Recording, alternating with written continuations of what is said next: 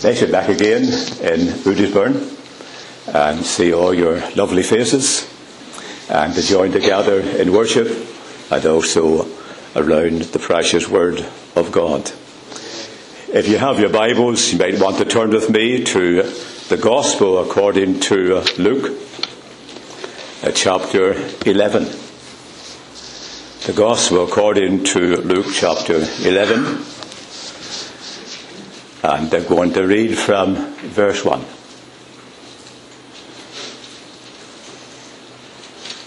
And it came to pass that as he was praying in a certain place, when he ceased, one of his disciples said unto him, Lord, teach us to pray, as John also taught his disciples. And he said unto them, When ye pray, Say, Our Father, which art in heaven, hallowed be thy name. Thy kingdom come, thy will be done, as in heaven, so on earth. Give us day by day our daily bread, and forgive, our, forgive us our sins, for we also forgive every one that is indebted to us. And lead us not into temptation, but deliver us from evil. And he said unto them, Which of you shall have a friend, and shall go unto him at midnight, and say unto him, Friend, lend me three loaves, for a friend of mine in his journey has come to me, and I have nothing to set before him. And he from within shall answer and say, Trouble me not, for the door is now shut, and my children are with me in bed, I cannot rise and give thee. I say unto you, though he will not rise and give him, because he is his friend, yet because of his importunity, he will rise and give him as many as he needeth. And I say unto you, ask, and it shall be given you. Seek, and ye shall find. Knock, and it shall be opened unto you. For every one that asketh receiveth, and he that seeketh findeth, and to him that knocketh it shall be opened. If a son shall ask bread of any of you that is a father, will he give him a stone? Or if he ask a fish, will he for a fish give him a serpent? Or if he ask an egg, will he offer him a scorpion? If ye then, being evil, know how to give good gifts unto your children, how much more shall your heavenly Father give the Holy Spirit to them that ask Him. It was said of the great Charles Haddon Spurgeon that he was described as the prince of preachers. And what a joy it must have been for those 3,000 and 4,000 people to gather every Lord's Day in the great tabernacle in London and hear the great preacher Charles Haddon Spurgeon. He was known as the Prince of Preachers. He never described himself as such. He was too humble for that. But that was how he was described as the Prince of Preachers.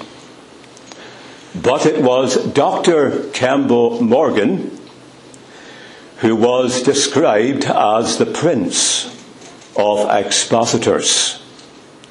And for many years he ministered in Westminster Chapel in the great, sun, the great city of London, and then was succeeded by the great Dr. Martyn Lloyd Jones. Dr. Campbell Morgan was described as the prince of expositors. And what a preacher he must have been as he expounded God's word in Westminster Chapel to about 2,000 people. There's a very interesting incident in the life of Dr. Martyn Lloyd Jones that I want to mention this morning. Dr. Campbell Morgan, I should say. And that was for two years he read nothing else but Matthew, Mark, Luke, and John. Matthew, Mark, Luke, and John. Matthew, Mark, Luke, and John for two years. He read nothing else but those four gospel records. And he says that after the two years, he found his life greatly changed and transformed, and also his ministry. And the congregation saw a tremendous change in the life of Dr. Morgan as a result of reading those four gospel records. Now, if you're familiar with those four records, you know that they center around one particular person. Whether Matthew, Mark, Luke, or John, they all converge, they all center on one glorious and wonderful and majestic person. And that is the person of our Lord Jesus Christ. Have you ever wondered, have you ever thought just how wonderful the Lord Jesus is?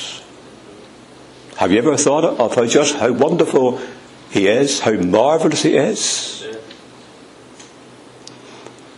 Let me try and show you. Never man was born like this man. He was virgin born. Born of the Virgin Mary. Joseph was not his father, he was virgin born. Nine years ago, that particular doctrine was criticized. Come on, they say. We know how babies are produced. You're not going to tell us that Jesus was virgin born? Of course not. But uh, they have had to eat their words. Because here's what a professor of gynecology from London University, notice a professor of gynecology from London University once said that there has been at least five or six natural virgin births. Leaving aside the supernatural aspect, the professor said there has been on record between five and six natural virgin births. But on every occasion, they produced a baby girl, never a baby boy. It's impossible to have a baby boy in those circumstances. So leave aside the supernatural aspect. There's words for the professor of gynecology. There has been at least four or five natural virgin births. But our Lord Jesus was born of Mary. She didn't produce a girl she produced the Lord Jesus. Never man was born like this man. We believe 100% in the virgin birth of the Lord Jesus. The Bible teaches it. We believe it. Never man lived like this man. Here was someone who lived a sinless, spotless, and stainless life never had to apologize to anyone, never made a mistake. He was sinless in word, in thought, and deed. To the proud Pharisees and scribes, he would say, Which of you convinceth me of sin? He never received an answer. Not one of them could convince him of sin. Sinless, spotless, stainless. Never man lived like this man. Never man spake like this man. Now, if you lived in those days, you went to the synagogue, what would happen? Up would stand the rabbi. He would speak and he would say, when I, Rabbi so and so says this, Rabbi so and so says that, they would refer to the great rabbinical teachers for their authority. But when Jesus came, and when he preached and when he taught, he said, But I say unto you. He didn't refer to the great rabbinical teachers. He spoke with authority. He spoke with power. And you remember when they sent officers from the Sanhedrin Council to arrest him? They came back empty handed. They were asked, Why have you not brought him? Here's what they said Never man spake like this man. Never man was born like this man. Never man lived like this man. Never man spake like this man. He spoke with authority. He spoke with power. Because he said himself, I am the way, the truth, and the life. But then never man died like this man. Oh, you say, Stanley, wait a minute. Don't you know that there were crucifixions before Jesus was crucified? Of course there was. And don't you know there were crucifixions after Jesus was crucified? Of course there was. So then, why do you say that never man died like this man? For this reason, dear friends. Our Lord's death was of a substitutionary nature. He was dying as a substitute for others. And those of us who are saved by God's grace, we can rejoice today that He took our place and bore our punishment on that cross on Calvary's Hill. That's why we say never man died like this man. He died a substitutionary death. He was wounded for our transgressions. He was bruised for our iniquities. And the chastisement of our peace was laid upon him. And by his stripes we are healed.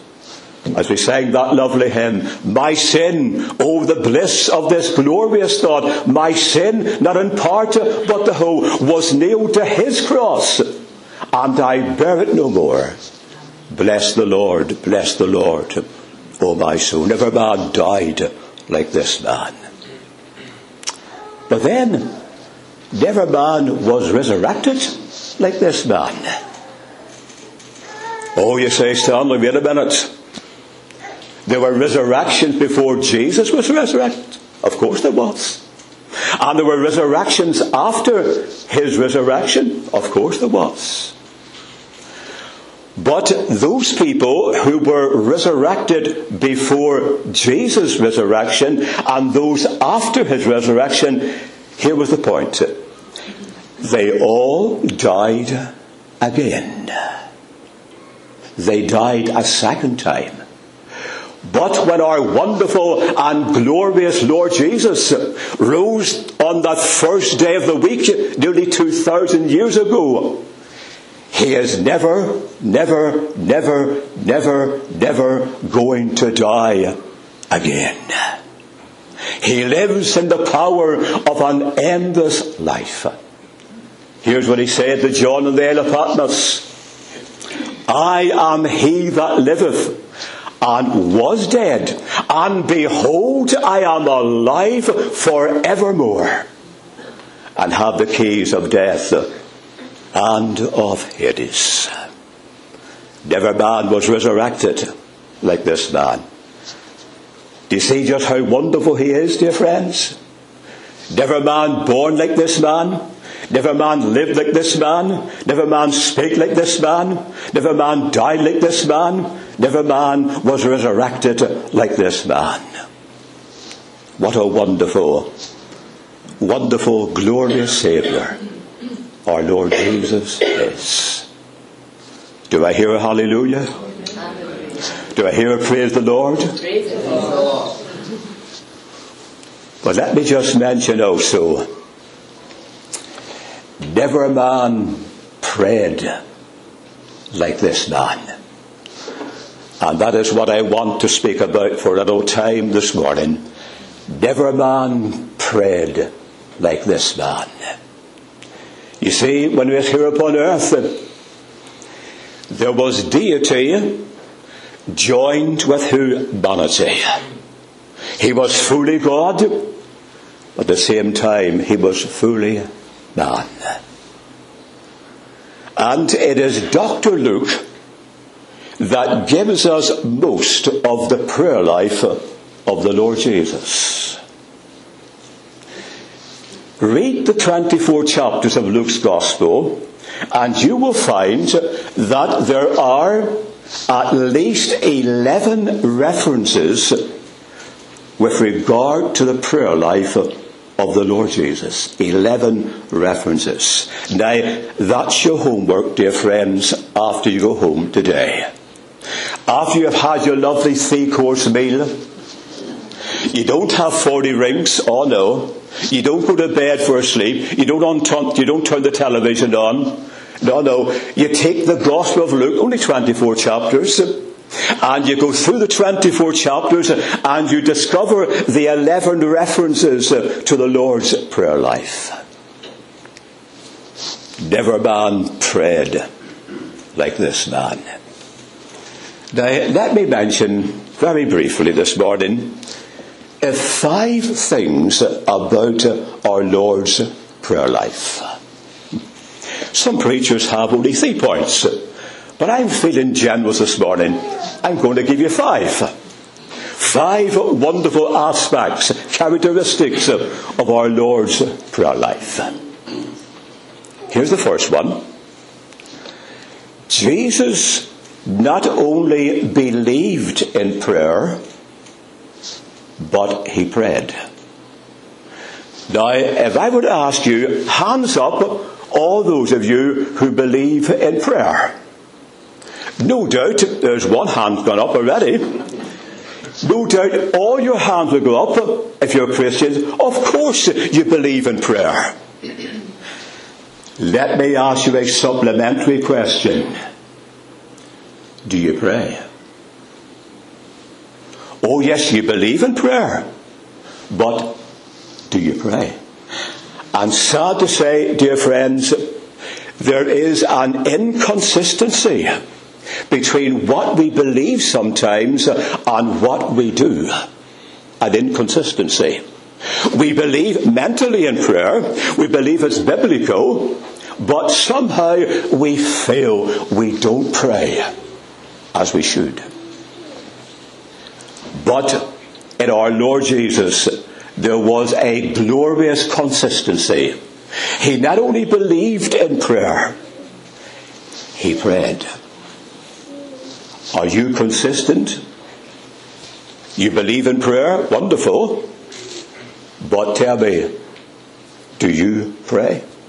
Do I pray? And tell me, did you pray before coming to the service this morning? Did you pray before coming to the service to ask God's blessing upon the meeting? Oh, you say, Stanley, I've been so busy. Rushing here, rushing there, doing this, doing that. Uh, I didn't have the time. Oh? Isn't it strange sometimes we've got time to listen and look at the television for hours and ends?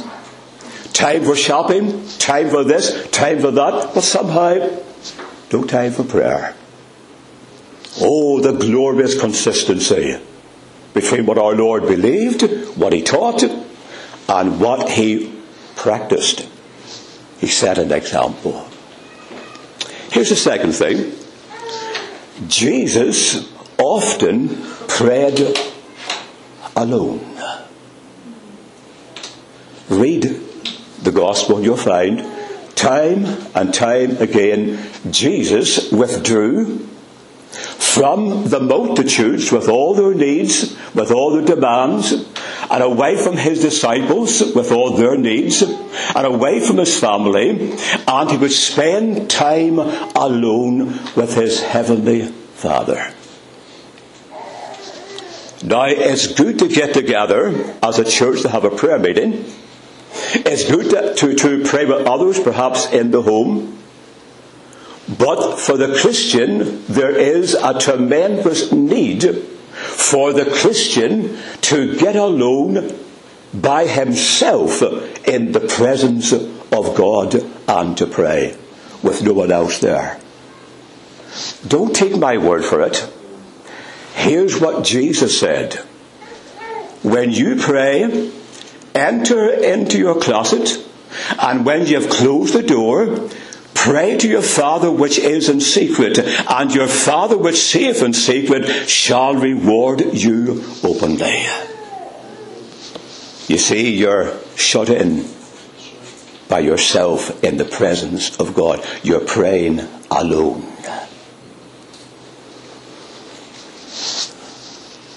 Do you pray alone? Do you take time to get away from the world and your family and your friends and just be alone with Him? Jesus prayed alone many times. Let me say this very graciously. In a prayer meeting, you can seek to impress others by your prayers. I'm not saying you always do that, but there's that possibility. You can put on the mask and you can pray to impress others in the prayer meeting so that they say, "I, do you hear her pray? Do you hear him pray? My great prayers. The words, friends, you're showing off. You're trying to give the impression that you are something very spiritual in your prayer life. Ah, but when you get alone with God, you can't put the mask on. You've got to be yourself. No airs, no graces. You're just alone. No one else to impress. You're by yourself. And oh, the many happy times I have spent in my Heavenly Father's presence as I've spent time alone with Him. I have wept in His presence. I have laughed in His presence. You see, I can be myself. There's no one else to impress. I can be myself. And I can't bluff him. I can bluff you, and you can bluff me, but you can't bluff him. When I go into his presence, I say, Lord, here I am. You see me just as I am, with all my faults, failures, disappointments, frustrations. And dear friends, if I'm sad, I don't say I'm glad. If I'm down, I don't say I'm up. In other words, I'm honest. And dear friend, you've got to be honest in the presence of God. Because you can't deceive Him. He knows if you're sad. He knows if you're heartbroken. He knows if you're disappointed. He knows if you've grieved. And you just can be yourself in His wonderful presence. And here's what the psalmist says like as a father pitieth his children, so the Lord pitieth them that fear him, for he knoweth our frame, and he remembereth that we are dust. Dear Christian, get alone with God. Spend time alone with Him. Get away from the world. Get away from your friends and spend time in the presence of God. Now, isn't that how you get to know each other? You spend time in their presence. You meet them, you talk with them, that's how you get to know them. And how are we going to get to know the Lord if we don't spend time in His presence? It's good to come and sing these wonderful hymns of praise, but oh, the need just to come aside and to be alone with Him. Jesus believed in prayer, He prayed. Jesus often prayed alone. But notice this Jesus prayed before, during, and after some of his great crises in his life. He prayed before he called the twelve apostles. Listen to this. He went out into a mountain to pray, and listen to this, and continued all night in prayer to God. All night in prayer before he called the twelve apostles. Now, I can remember, dear friends, going back. That's one of the things of getting old. You can go back a good number of years. And some of you can go back even further than I can go back. Because you're pushing on. You're getting old.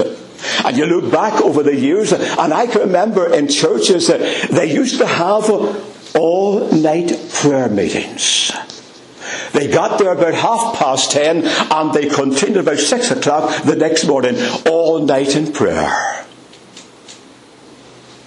I don't seem to hear that today in churches. Ah, friends, listen to this. One of the most neglected church services today is the prayer meeting. And isn't that sad? Supposed to be the powerhouse, the powerhouse, and sometimes very few attend. But many of God's people in times past, they would spend all night, all night in prayer to God. Jesus spent all night in prayer before he called the twelve apostles. And before you have any elections in this meeting for leaders, why not spend all night in prayer before you do so? It might make a change. And then, of course, he prayed during some of the great crises. For example, Dr. Luke tells us, and Matthew doesn't mention this, Mark doesn't mention John doesn't mention, but Luke says that Jesus was actually praying when he was being baptized. Did you ever notice that? He was actually praying as he was been baptized. And then what about that great crisis in the Garden of Gethsemane? before he goes to the cross in the Garden of Gethsemane, prostrated in agony, praying. If it be possible, let this cup pass from me. And then, of course, after he died on the cross, after he shouted that great cry, It is finished, how did he end his life? He says, Father, into thy hands I commend my spirit. And then he dismissed his spirit. Isn't that lovely? You see, let's get one thing straight. All the craftiness and ingenuity of the old Pharisees and the Sanhedrin council, they were powerless until the Lord said, the hour has come. And all the might of Rome, they were powerless until the Lord said the hour is. Come. In other words, our Lord Jesus was in control to the very last second. Now here's what he said. No man taketh my life from me. I have authority to let down, and I have authority to take it again. This commandment have I received of my Father. He was in charge the very last seconds. And after he had finished the great work of redemption, your redemption, my redemption, he says, Father, into your hands I commend my spirit. And then he dismissed his spirit. He prayed before, during, and after the great crisis. I sometimes think, that I say this very graciously, I sometimes think that sometimes we sing a lot of lies in church. Are you guilty of singing lies in church? Look, you say, Stanley, what do you mean? Well, how many times in this church have you sang Joseph Scriven's great hymn? What a friend we have in Jesus. All our sins and griefs to bear. What a privilege it is to carry everything to God in prayer. Oh, what peace we often forfeit. Oh, what needless pain we bear. All because we do not carry everything to God in prayer. Now, you sing that. But let me ask you a question.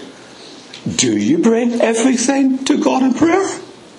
Do I bring everything to God in prayer? And we have to confess, of course, sometimes we don't. And yet you're singing it. And you're singing a lie. Because you're singing, you bring everything to God, which you don't. You see, dear friends, there's nothing too big for Him. And there's nothing too small. You can bring everything to the Lord in prayer. And what a privilege it is. Because here's what Peter says casting all your care upon him, for he careth for you. Sometimes I test congregations if I'm preaching on that verse in 1 Peter, and I say, well, I, here's a wee test in logic. Are you listening? We test in logic. If you give the Lord all your cares, how many have you got left? It's a simple question in logic. If you give the Lord all your cares, well, how many have you got left? And you want to see the expressions on people's faces when I put that to them. Because there's some Christians that they like to keep wee problems in store. And if you ask them how they're keeping, they tell you. And it can take a long, long time. But it's not my words. Don't blame me for it. It's, it's, what the Bible says. Casting all your care upon. Dear friend, if you cast all your cares upon Him, that means you've got no cares left. Now, is that what the Bible teaches? I'm not making up. That's what the Bible teaches. I tell you what, why not put it to the test? Don't take my word for it. Don't take Peter's word for it. Put it to the test. From this day forwards, whatever your care, your problem, take it to Him. And you'll discover He's true to His word. What He says, that He will do. Let me come fourthly and very quickly. Jesus was earnest and sincere in his prayers. You get that in, in the Garden of Gethsemane. And here's what Dr. Luke says. And being in agony, he prayed more earnestly. Began to sweat, as it were, great drops of blood falling to the earth. Here's the Son of God in agony, and he's praying earnestly. And here's what James says the, the fervent prayer of a righteous man or a righteous woman availeth much. In the words, dear friends, there must be an earnestness, an intensity of desire in our hearts as we pray.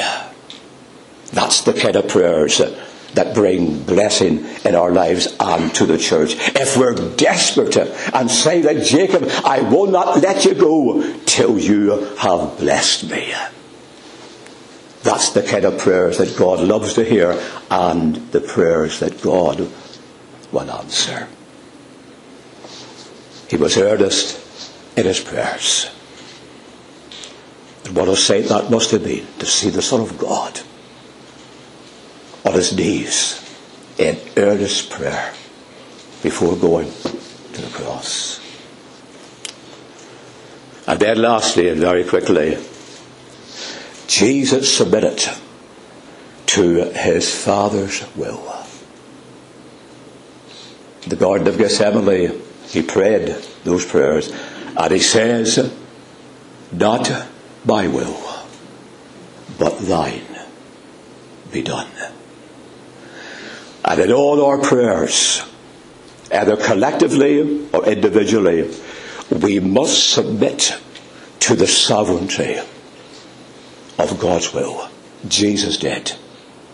Because God knows the end from the beginning. And God knows what is good for each one of us. And I believe that when we all get to heaven, not only shall we thank God for the prayers that He has answered, but we shall thank God for the prayers that He didn't answer. We thought to be good enough. But no, God saw the end from the beginning. And we must submit himself. We must submit ourselves to the Father's will. Because he knows best. Never man prayed like this man. What a Saviour. What a Lord. And how do you felt, how do you think Peter felt? Listen to this. How do you, how, how do you, how, how did Peter feel when the Lord said to him, do you remember? He says, Simon, Simon, Satan have desired to have you that he might sift you as wheat. But I have prayed for thee, that thy faith fail not. And when you are turned round, strengthen thy brethren. To think that the Lord was praying for him individually. I have prayed for thee. And while his courage failed, his faith didn't fail. Because the Lord prayed specifically that your faith would not fail. And I'll tell you even something even wonderful. He's praying for all of us. He's praying for all of us because in John's Gospel, chapter 17, you have that great prayer. He prays for himself, he prays for his disciples, and then he prays for all those that shall hear through their words. That includes us. And what's his prayer for you and for me? He says, Father, I will that they whom thou hast given me be with me where I am, that they may behold my glory. For thou lovest me before the foundation of the world. And he's not going to rest content unto each one of us saved by God's grace. We're going to be where he is and we're going to see him in all his majesty, all his glory and all his splendor. Isn't that wonderful? That prayer will be answered. And by God's grace, we will be there because there's no power on earth and there's no power in hell can defeat the purposes of God. Not only that, not only are we going to be there, and not only are we going to see Him, but we are going to be replicas of Him. Tell me, dear Christian, why has God saved you? Come on, why has God saved you? Why are you a Christian today? Say, Stanley, but is uh, to be saved from a lost eternity, to be saved from hell and from judgment. That's wonderful, but that's negative. Do you know why God has saved you?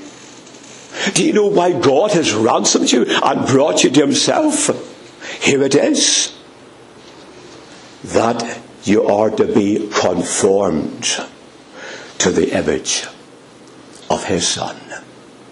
We are going to be replicas of Him.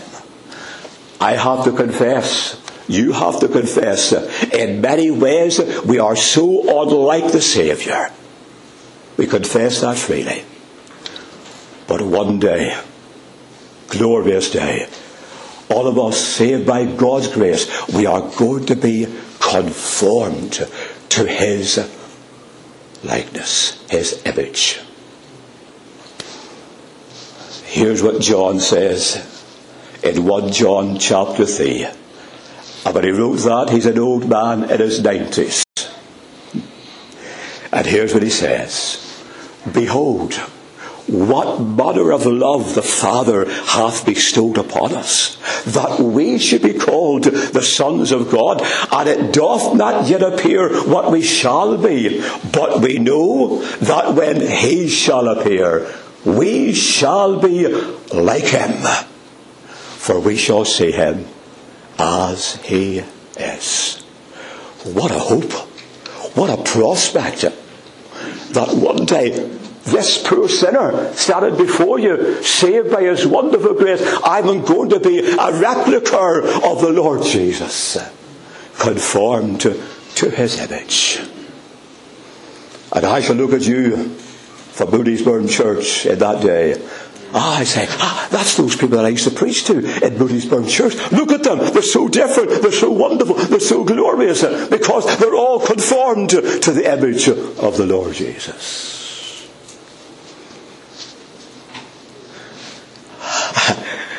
oh, to me this is wonderful. Have you ever noticed how the biblical writers, they can take you up to the heights and then they can bring you right down to the depths. Now, what's the next verse after that that I've just quoted? Do you know? Here's what it says. And every man that hath this hope in him purifieth himself even as he is pure. In other words, to be in the clouds, but get your feet in the ground because you're still here on earth and this hope, it should purify you. It should make you live right and proper, sanctified lives in anticipation of that glorious day. Take another example. 1 Corinthians 15. What a chapter that is. He deals with the resurrection of the Lord Jesus, and then he deals with the resurrection of those of us who have died before the Lord comes. And he, a tremendous chapter. We are, it's a wonderful, tremendous chapter. O death, where is thy victory? O grave, where is thy triumph? Thanks be to God that gives us the victory through our Lord Jesus Christ. And then, how does chapter 16 commence? Thy concern in the collection. Thy concerning the offering. You see, up in the clouds, and then the next chapter, down to earth, now concerning the collection. In other words, dear friends, it's not God's intention that your mind should just be filled with doctrine and teaching and eschatology. No.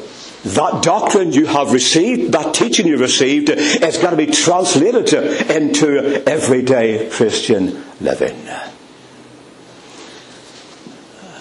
Do you remember the story of the young men that were discussing the different Bible translations? One young man said, "When I, I love the, the Revised Version. I love the Amplified Version. Another said, I love this version, that version. But one young man kept very quiet. And they said, come on, we have told you our, the version that we like. What version do you like? And then the young man said, Well, I, I like my mother's translation. Oh, they say, your mother's, is she a Hebrew scholar? Is she a Greek scholar? Your mother's translation. Ah, he says, I like my mother's translation because she translates it into everyday practical Christian living. Isn't that lovely? So you've heard the teaching this morning from this poor creature standing in front of you. Now then, you have to put it into practice. Because Peter says, He, Jesus, has left us an example that we should follow His steps. The path the Master trod shall not the servant tread as still. Never man was born like this man. Never man lived like this man. Never man died like this man. Never man was resurrected like this man. Never man prayed like this man. And I've been praying for this meeting. And I've been asked my Heavenly Father that those people that I'm going to preach to tomorrow, this yesterday, Grant that they shall leave the meeting with the same request of that unknown disciple when, they, when he came to Jesus and he said, Lord, teach us to pray. Let us leave the meeting this morning with that request. Lord, teach me, teach me to pray. Didn't say, Lord, teach us to study or teach us to preach. Lord, teach us to pray. And what better person could you go to than the Lord Himself? God bless you.